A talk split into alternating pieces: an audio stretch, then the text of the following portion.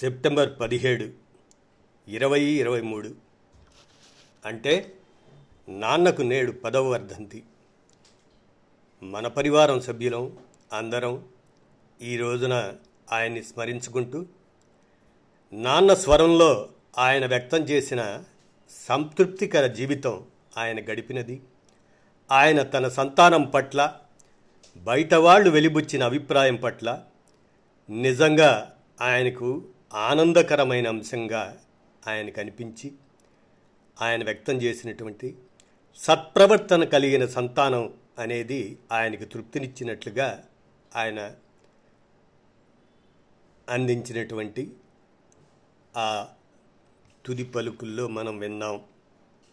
ప్రతి సెప్టెంబర్ పదిహేడున మనం నిర్ణయించుకున్నట్లు నాన్న సంస్మరణ రోజుగా మనం ఎక్కడ ఉన్నా ఈ రోజున ఆయన సజీవ స్వరాన్ని ఆలకించి నివాళులు అర్పిస్తున్నాం మన అమ్మ మనకు ఈ శరీరాలను ప్రసాదిస్తే మన నాన్న మనకు జీవశ్వాసగా మన అందరిలో మన ఉచ్ఛ్వాస నిశ్వాసలు ఉన్నంతకాలం మనలోనే ఉంటాడు.